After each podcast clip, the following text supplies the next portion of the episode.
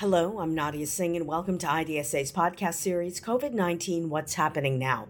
This podcast aims to keep IDSA members, medical professionals, and the public informed during this pandemic by talking with experts in the field of infectious diseases. In this episode, we'll be reviewing IDSA's guidelines on infection prevention for healthcare personnel caring for patients with suspected or known COVID 19. Here to cover that is IDSA board member Dr. John Lynch. Our guest moderator for this episode is Dr. Neil Skolnick.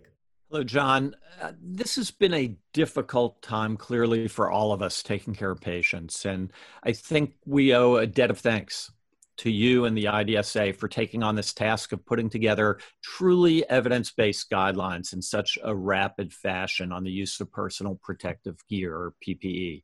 For those of, those of us on the front lines, this is a absolutely critical document because we're doing what we can and it's critical that we do it safely. If we can't stay safe, we can't be there for our patients. We will be putting not just ourselves, but other patients and, and our family members at risk.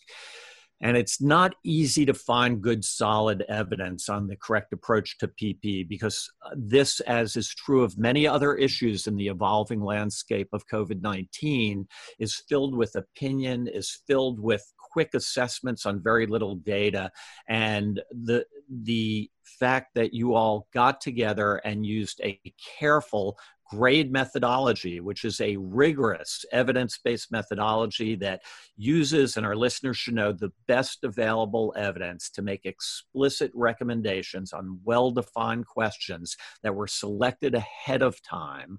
And those questions, in this case, being the prevention of COVID 19 in healthcare personnel caring for patients with known or suspected COVID 19, was an in- incredibly quickly done, wonderfully done uh, task.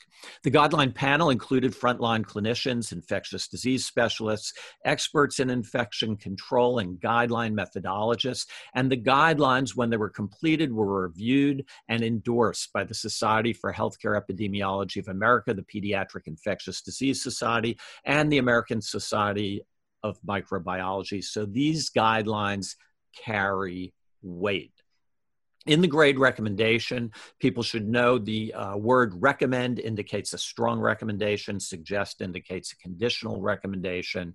The other thing to be aware of before we dive into the guidelines is that because of issues around limited availability of PPE in many settings, which we're all way too familiar with, the guidelines shows to be explicit in addressing what's recommended in a conventional setting where there's no issue of availability of PPE, but took that next step in terms of a pragmatic approach, understanding the constraints that many of us are operating in. And they also have recommendations for contingency or crisis capacity settings where there's limited availability of PPE. John, before we start on the recommendations, can you discuss the different modes of potential transmission of COVID 19 and distinguish that from the transmission modes that are actually of the most clinical significance? Yeah, absolutely. Thank you for your kind words, Neil. I just want to give a shout out to IDSA for being really forward thinking and getting ahead of all of this and putting the resources where they really needed to be. Um, I'm really in, indebted to the incredible methodology team uh, that was participating on this panel. Uh, really professionals in grade methodology, finding the data, presenting the data in a really uh, useful and thoughtful way. And then also, obviously, the panelists who pulled from the IDSA um, membership who gave up a lot of time, a lot of nights and evenings and weekends uh, to get this work done in a rapid fashion. So it was a fantastic experience um, to go through it, uh, full of really amazing conversations and access to lots and lots of data very quickly, um, but it was a lot of work, uh, especially for our panelist group. Going back to your question though, um, you know, we have to recognize that there is so much unknown that this remains an enormous area, uh, a gap in knowledge is how do we move or transmit viruses from, uh, you know, one infected person to another person we have to recognize that the approaches we've historically taken in infection prevention control uh, you know, traditionally separating the things like droplet and airborne precautions are really pragmatic approaches uh, in a way to make PPE accessible and useful uh, to healthcare workers at the front line. But behind all that, I think it's abundantly clear, and, and now more than ever, that this is really a continuum.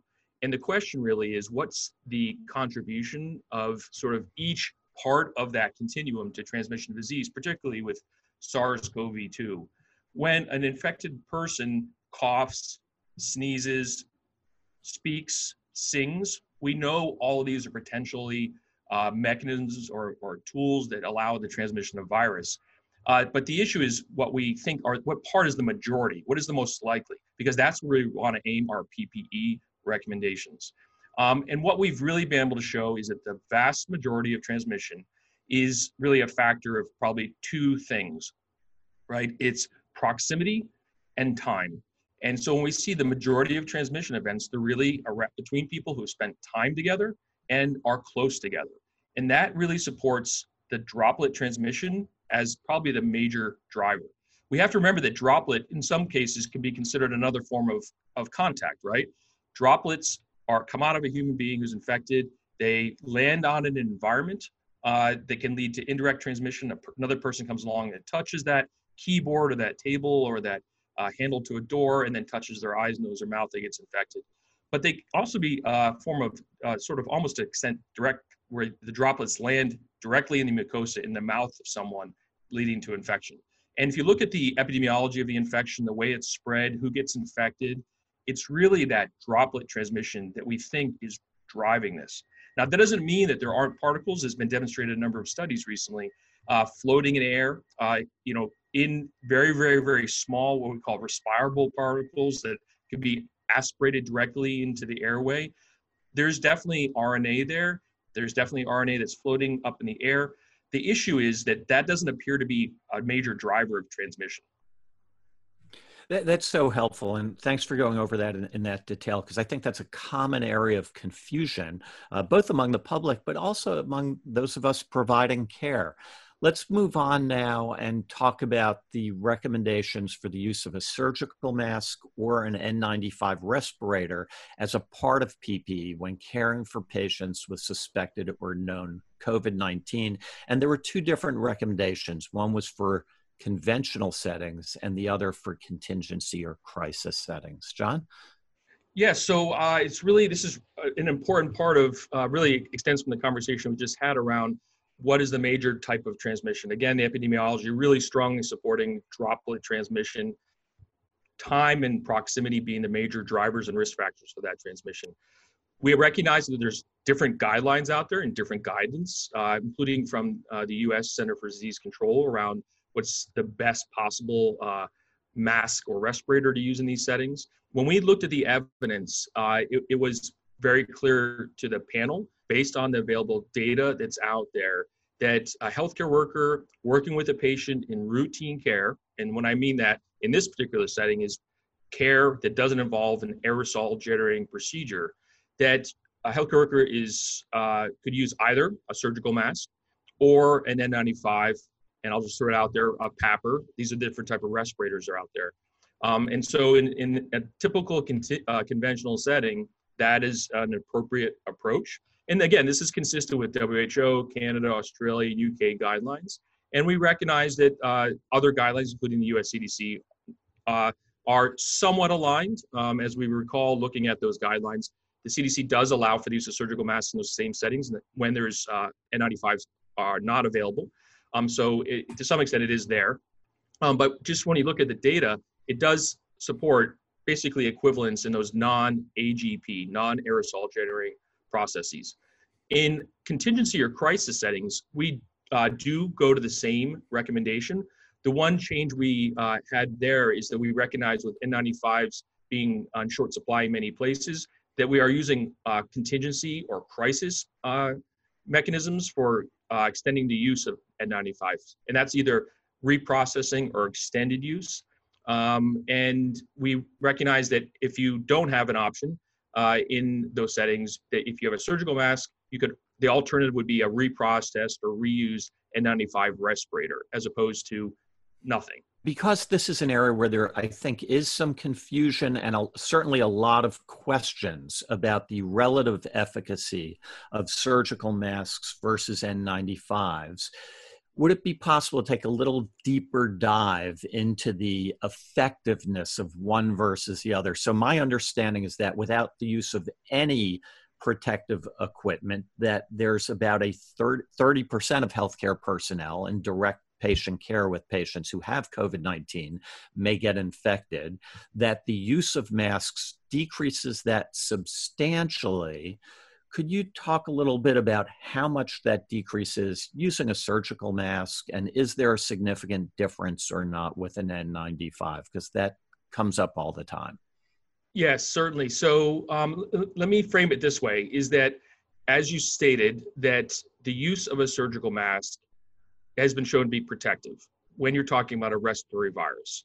The panel was, I think, clear and in unanimous alignment that uh, healthcare workers should be protected with a surgical mask in the context of other protective equipment, right? We have to remember eye protection, gowns, and gloves are all part of that package. When you add a surgical mask, to that it definitely improves the safety of healthcare workers.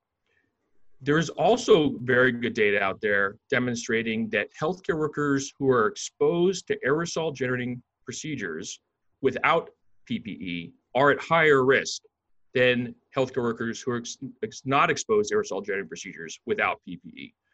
And the real challenge for us is that we recognize that AGPs appear to carry a higher risk of transmission to healthcare workers. The real challenge is that there are no data uh, that one type of airway protection, a mask or respirator, has been demonstrated to be superior in terms of safety. And so this is where the real gap is, I think, for us. And when we think about these recommendations, uh, and it's really calls out one particular part of, of our recommendations that are a little challenging from the grade perspective. And that's where the recommendation for using an N95 respirator was put in for AGPs.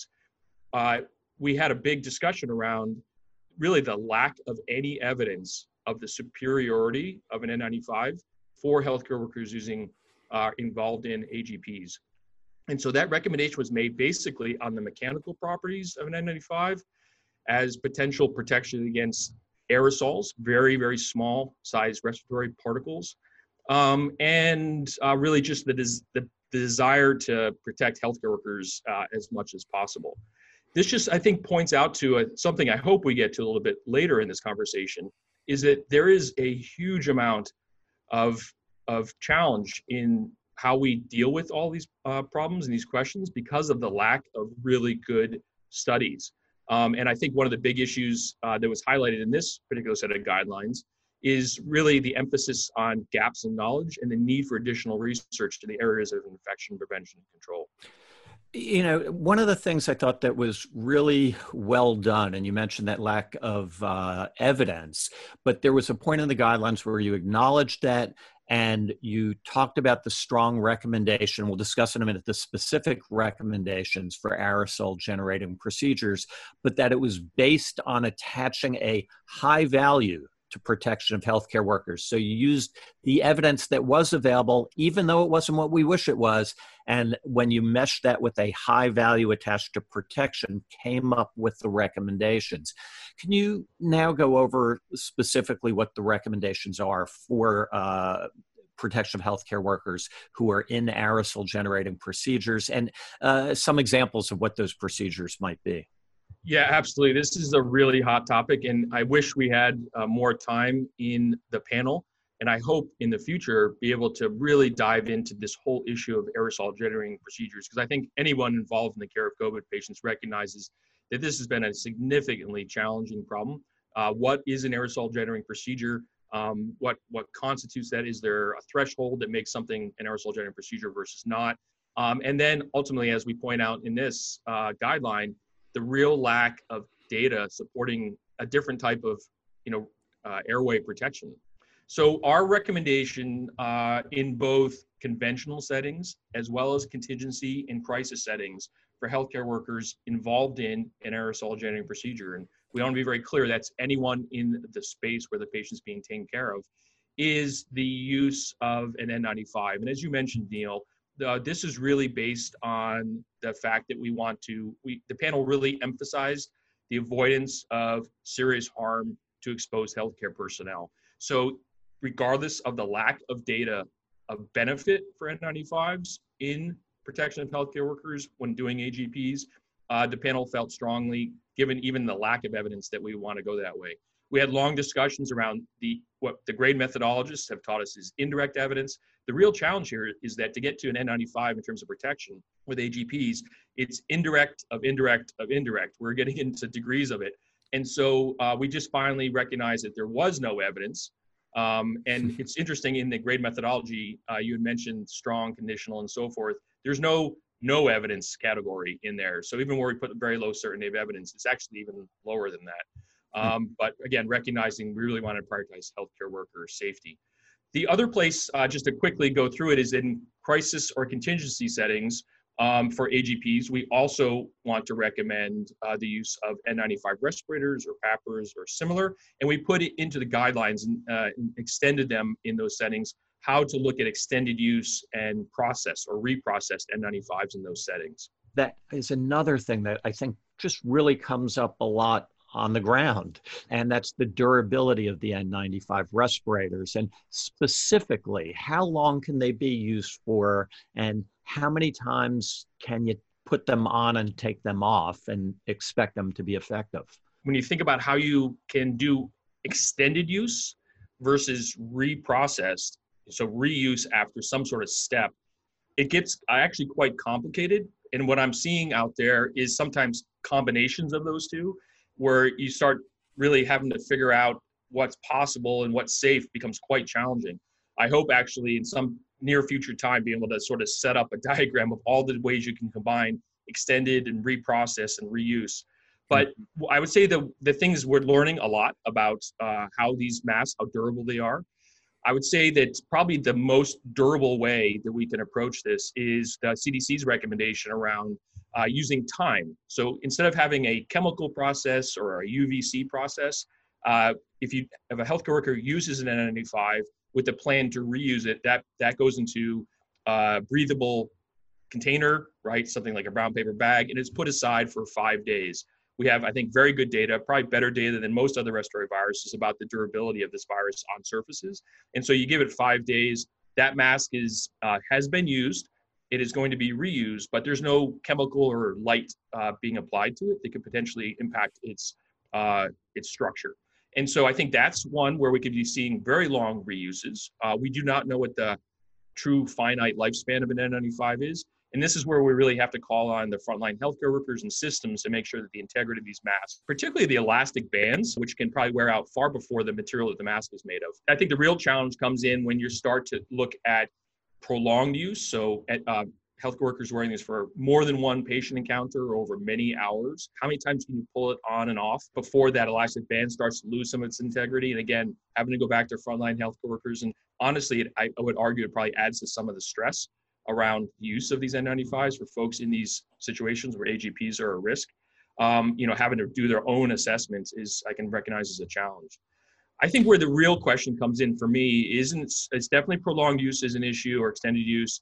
That using time and reuse is an issue, but I think where this really uh, remains to some extent an open question is when we start using things like vaporous hydrogen peroxide and using UVC. Um, we know from the Battelle team, uh, who are doing a lot of vaporous hydrogen peroxide work, and I think have an EUA on this, that they've said they could do up to 20 times. Uh, I think a recent paper looked at uh, something in the order of three to five times. Um, and so, how that works out, I think, still remains unknown. And then you throw in reuse, just the mechanical properties, the elastic bands of the N95s, the fit combined with the chemical application. And the same thing with UVC, I think we're definitely looking at it. That's a much shorter duration of reprocessing or number of times of reprocessing into, into effect, probably in the order of, you know, several, three to five. But the absolute numbers uh, remain honestly unknown. And I think that's so helpful, though, for people to have that sense of both the complexity, but also some rough guidance, because some of us work in large health systems where those decisions are made for us. But some of the people listening and looking for guidance are also in their own offices or going out as individuals, taking care of patients in nursing home environments, which are very very challenging environments that often have a uh, dearth of equipment and yet people who are very vulnerable and that that whole area has become an increasing issue and i think it's really helpful for people to have the guidance that uh, you just talked about along uh, as far as a general approach to N95s. Yeah. Let's now move on and talk about some other areas uh, specifically. Can you talk a little bit about double gloving, the rationale for it, and what the recommendation uh, is with regard to double gloving as a part of personal protective gear? Bottom line up front, we were really unable to make a recommendation uh, around the use of double gloves versus single gloves for healthcare personal protective equipment and recognize this as a knowledge gap. I think that uh, this came out of conversations with our methodology team, who, just as a as an aside here, are uh, some of whom are physicians. They're, they're experts in methodology as well as clinical medicine and practices that have actually been adopted by some of the other societies and just other specialties in general. So um, this has come up as a way to mitigate uh, potentially getting virus on people's hands.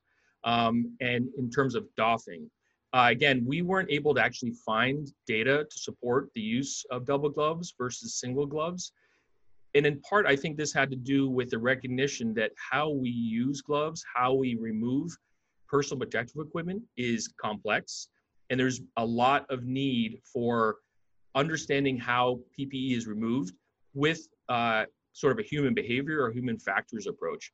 And again, this is another area of much needed research in the area of infection prevention and controls. You can't separate out how we use gloves, how we use gowns, masks, and eye protection from how humans put it on and take it off. It feels like we're waffling, but to be honest, we just couldn't find data to support the use of double gloves as safer for healthcare workers, which I think is important. What we keep coming back to, and those of us who work in infection prevention control always emphasize, is what's really important in preventing trans self, you know, self-contamination or transmission of things like COVID-19 and other respiratory viruses isn't how many gloves you have on or even the PPE. It's really the hand hygiene uh, and if we continue to engage in excellent hand hygiene, that's really the, where the focus should be. And adding on multiple layers of gloves probably isn't the answer.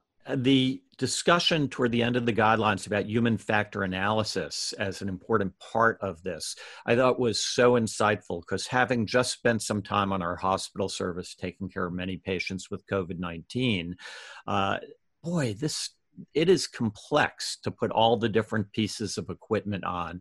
And we, without evidence, I realize, started using a, an approach where one of us would observe the other person periodically putting on, donning, and taking off, doffing the equipment. And it was interesting how often uh, the person observing was able to give feedback and say, wait a minute, you might be able to do that better, be more careful there.